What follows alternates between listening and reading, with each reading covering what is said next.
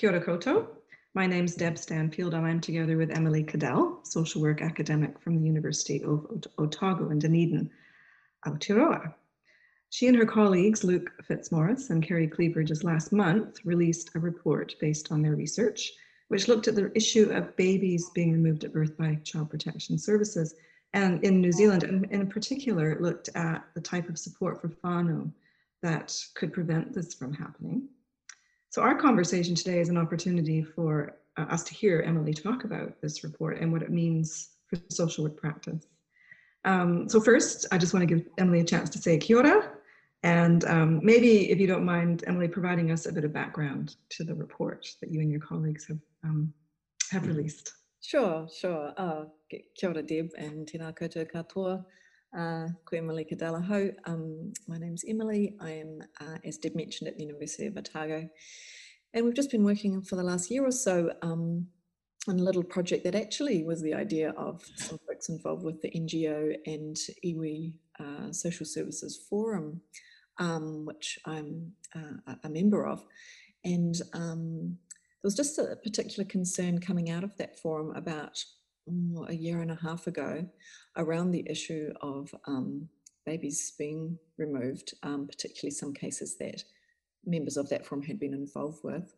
And um, I, as a as an academic, really, I had since 2015 been um, requesting numbers under Official Information Act requests from Oranga Tamariki, particularly on babies and young children uh, rates of removal, because I was um, or somewhat concerned about the uh, reforms of the sort of 2013 to 15 era, the vulnerable children's reforms and then the expert panel reforms, and the effect that that may have on um, rates of removal. So it really sprung out of those two um, uh, two things that were happening really at that time, which led to us embarking on this project. Yeah, and it's not just me, as you mentioned, it's also my, my lovely colleagues, um, Luke and Kerri.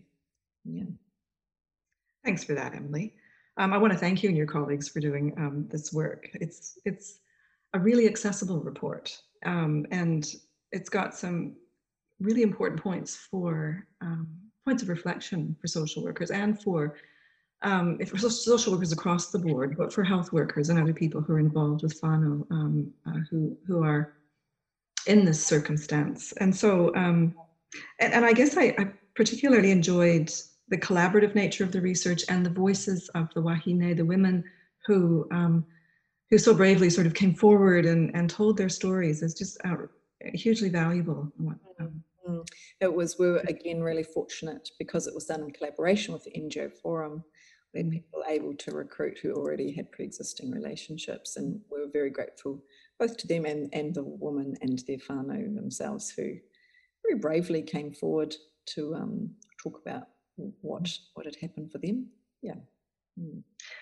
What struck what struck me first, I think, when I was going through this report was this sort of adversarial nature of the interactions that that the whānau appeared to have with the child protection services with Oranga Tamariki. Um, and and and I guess the the the the lovely work that was done by the community social workers or the NGO or the support workers to act as mediators and, and, and ad, really advocate well uh, for um, the whānau. And it just made me wonder about, about child protection social work and whether it needs to be that way. Does it need to, do, do we need to have, does it need to be structured in such a way that in order to um, interact with an Oranga Tamariki social worker, you actually need someone to mediate and advocate for you on your behalf. And I guess the question, the first question I have for you is, do you think this needs to be the case, um, that child protection social workers occupy this place that requires this kind of support from, you know, other professionals? Mm-hmm. Um, is it inevitable or is it simply a feature of how child protection has really been constructed? Um, well, I think it's more the latter, um, although sometimes it can be the former. Um, and by that I mean um, we've pretty consistently in the last 30 years re reduced the scope, if you like, of the of the Oranga Tamariki social worker to be much more focused on processes around risk assessment and um, deciding about if you know, you should go to a family group conference and the, the, the statutory part, if you like, of the role. And we've contracted out the, the other parts of what was once sort of conjoined to that role, which are the support services that have much more day-to-day um, interaction with whānau who, who might be struggling for a range of reasons. So we've kind of positioned both parties in, a, in this particular way, which means that it is inevitable that oranga tamariki social workers have much less contact with whānau than, than NGO workers. And their, their, their, their remit is so different.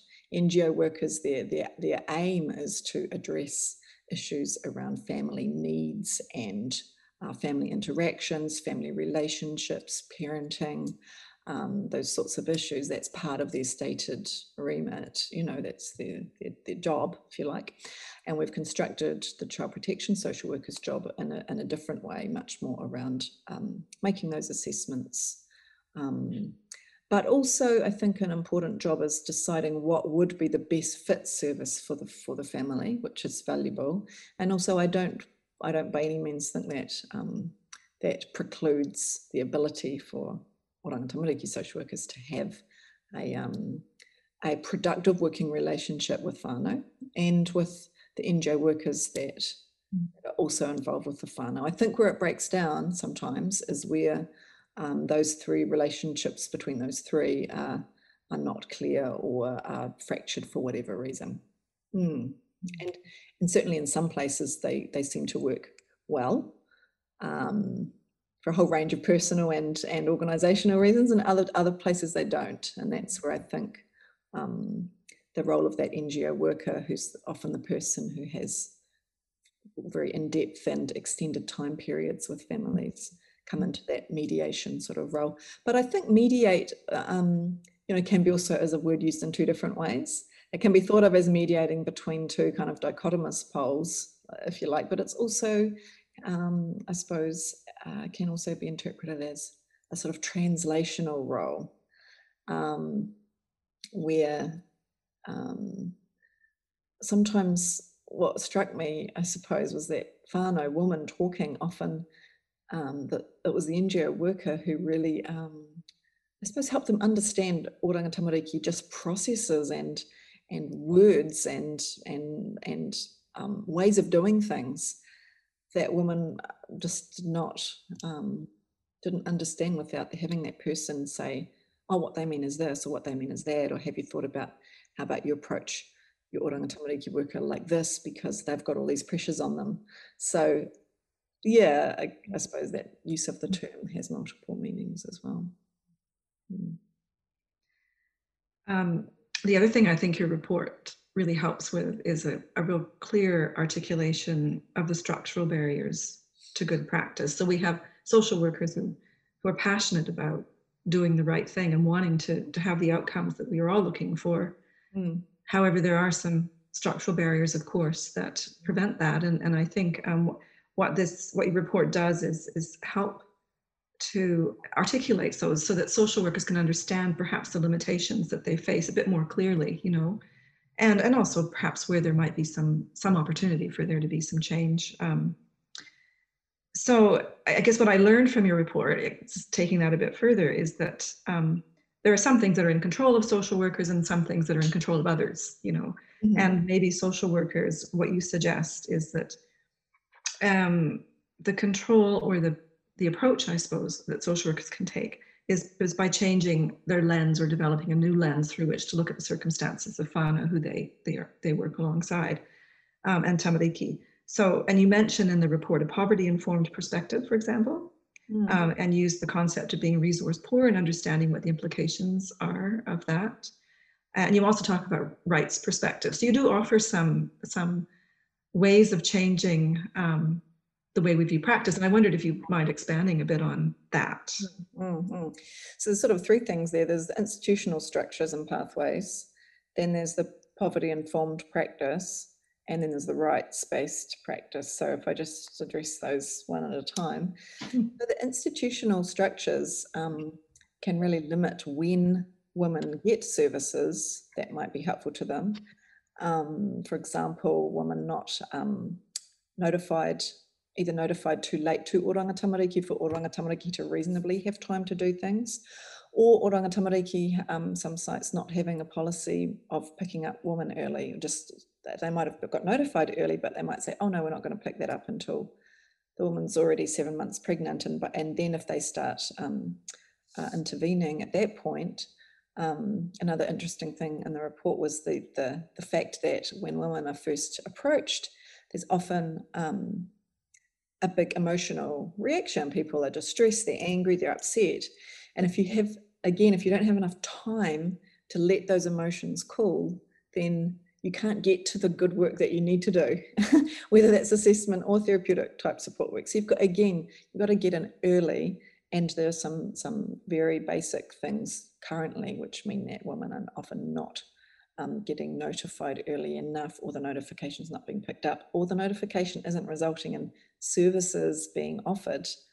It's just can be just assessment of risk and then the, the person gets more and more defensive because they, they know that that's what's happening but they're not actually getting the, the issues addressed. So there's that structural thing um, around the pathways, how people actually get access to services in the prenatal period, which is really important. Um, secondly, greater provision of those services, which is another structural thing. Some in some places there is really good NGOs and um, uh, so in some places health services that are in there, boots and all, very early in the pregnancy. Other places it seems very um, sparse. So ensuring that those resources are actually there. Um, what was the second thing? Oh, poverty. the poverty, the poverty informed and slash and, and rights. Yeah. Yeah. So, so um, recognizing that many um, women who come to, to notice are living in situations of poverty that are not very well addressed, and that poverty has a massive um, effect on people's ability to provide good um, caregiving environments for children. It affects the level of stress that people are under. It affects um, uh, how they are perceived by others as well, both for sort of um, uh, legitimate reasons as well as perhaps less legitimate reasons, um, and attention to that to that role of poverty and the insecurity and precarity it produces. Um, I think is really important, and particularly where the whole extended families are also um, uh, really at the at the wrong end of social inequalities. So people think, oh, well, I'll, I'll go and I'll get the whānau involved. You know, that's what I've been told to do. I'll go and do it. But what they realize is that, well, the grandparents are both still working full time. Um, other family members might live far away and don't have the resources to, you know, fly in from another city, say to help with a newborn baby. Um, people uh, wearing, working in precarious labour environments where they're working nights, they're you know, they, or just don't have resources themselves, even if they want to support their pregnant um, uh, family member. Um, so, so that that kind of awareness that the issues we have in our country around family poverty, around lack of income, around precarious work, around poor housing, has a real effect on our ability to um, help women prepare for the baby that's coming and also on her social networks. Um, yeah, so that's, I guess, where that poverty informed um, uh, practice comes in. Yeah. And the third thing human rights, the rights, rights. perspective. Yeah, so um, I suppose keeping a focus on all the competing rights in that uh, these environments really helps us think about what types of resources and services are needed more clearly. It might seem a little bit of a cliche, but um, I suppose keeping a focus on firstly the, the baby's rights to to um, having a, a, a, caring environment that they're born into and for, to be protected from harm. Those are those are clear rights that that should be protected. Um, the way we might go about doing that is by you know, leads you to thinking about improving or increasing the capacity of parents and the wider whānau to, to provide that, that loving care. Um, and also the rights of, of families themselves to parent. I mean, uh, we, everyone um, has that has that right unless there's clear reasons to, to intervene otherwise. And so keeping those rights um, uh, focus. And also we have the rights of, of people with disabilities is now written into the Oranga Tamariki Act, recognising that parents who have a disability have a right to parent and be accorded the supports they would need to do so, mm. which is an important, really important second part of that. Uh, and also the rights of Indigenous people, particularly when we have disproportionate um, Māori whānau uh, coming through our system and the intergenerational um, uh, harms that have been done in the past also makes us think beyond the immediate person in front of us about mm. rights. How, how do we, red, re, you know, read, try and redress those intergenerational rights which have clearly been been breached? Mm. Your report also talks about capacity development um, and um, and I just just to acknowledge one colleague I spoke with who read your report really closely um, and very adamantly agreed with and, and appreciated, I think, the findings because they aligned with her, her experience as a as a as a um, as a social worker. Um, remarked on, you know, says, well, maybe there are, are some other things. There's things like good critical supervision, clinical supervision for all social workers. There's the caseload, I guess, um, numbers mm. that social workers manage, things like that. Um, I think um, that in some ways there, there, there's, there are social workers and there are practitioners, managers, people across the board who are really passionate and want to do this, as I said earlier, this, this uh, work well. Mm. Um, but I think there's also an equal sense of exhaustion of, you know, so we need, we need some ideas. We need, we need to, we need to do this better. How can that be, you know? And I wonder if um, you might just comment on where you found in this report some solutions that surprised you or where you found some hope you know that you can offer um, pass on to um, your colleagues you know? So i guess that's two questions. Some some sense of you know what what surprised you what you found were some some some solutions that that you can grab onto. And maybe that's also i mean that's related to hope isn't it? That's related to there are some ideas. We can do this. Mm. yeah I think we can. I think we can, and I think um, there are sort of uh, at least um, at least a few ways. Firstly, I think um, some serious attention to um, creating greater consensus around the basis for intervention as well as the basis for service needs. And there are some people already doing amazing work um, around those service needs. I'm thinking particularly of the Mana whānau um, service offered in various parts of the country, which was a very intensive home-based service, having amazing uh, results. But again, you know, you mentioned the issue of resourcing. That's like, I think, you know, maybe two to three whānau per person, per worker. So that's, you know, a really high level of intensity, but it has some, makes some really amazing results.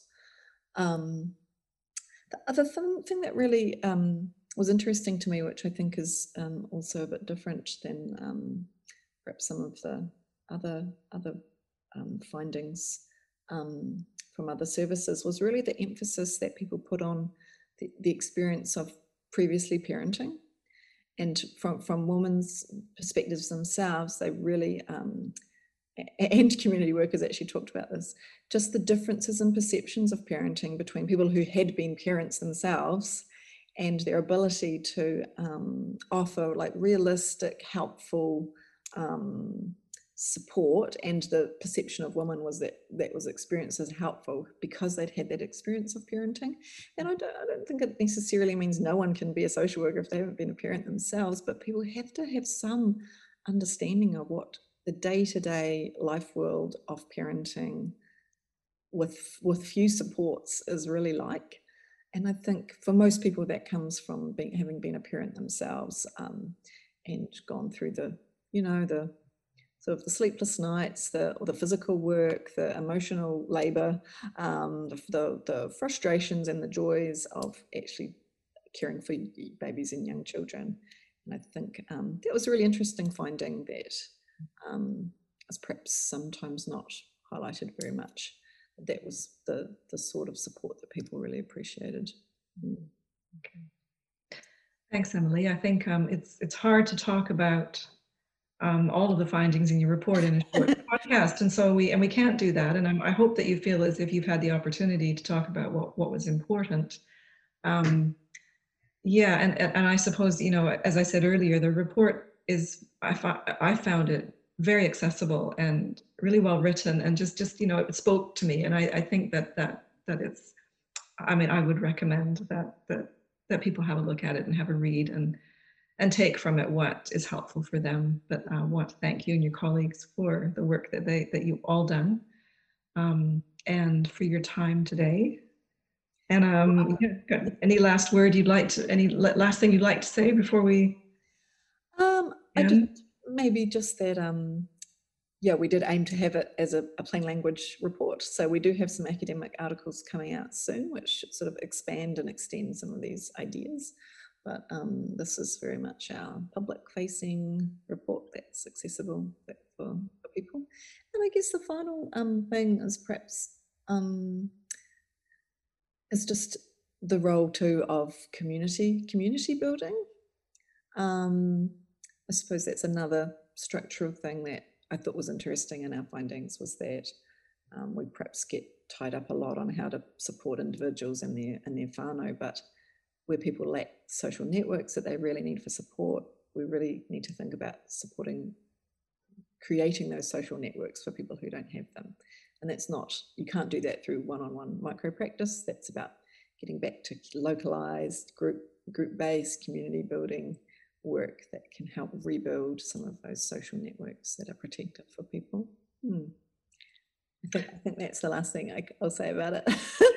but Okay. go and read the report. It's, it's all in there. Kia ora. Hmm. Kia ora, Deb.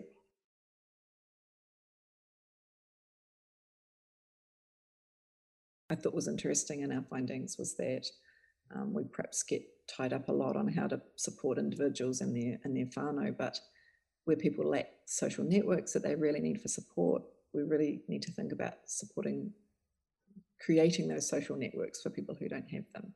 And that's not, you can't do that through one-on-one micro practice. That's about getting back to localized group group-based community building work that can help rebuild some of those social networks that are protective for people.